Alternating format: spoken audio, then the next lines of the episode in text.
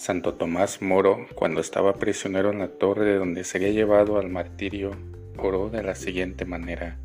Dame, Señor, una manera de ser que ignore el aburrimiento, los lamentos y los suspiros.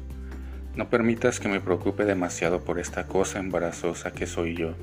Dame, Señor, la dosis de humor suficiente como para encontrar la felicidad en esta vida y ser provechoso a los demás que siempre haya en mis labios una canción, una poesía o una historia para distraerme. Amén.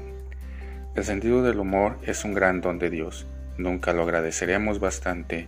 Conviene pedirlo al Señor y no olvidarse de cultivarlo. Que los disfrutes.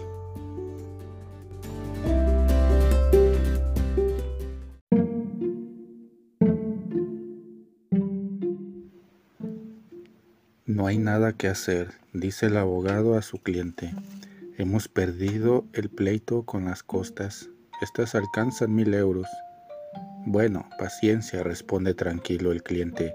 Aquí tiene los 500 euros que me corresponden y usted ponga los otros 500. Eso no puede ser, el pleito es suyo. Pero ¿no dice usted que lo hemos perdido? Si lo hemos perdido, ¿seremos los dos o seré yo solo?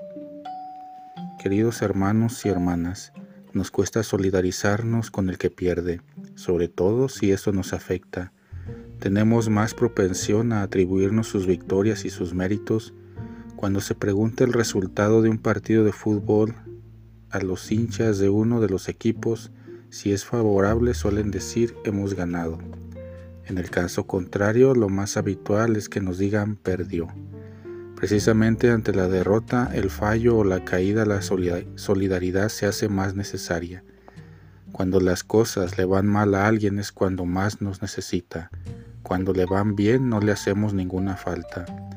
Dios se solidariza con nosotros haciéndose hombre cuando estábamos sumidos en la miseria del pecado.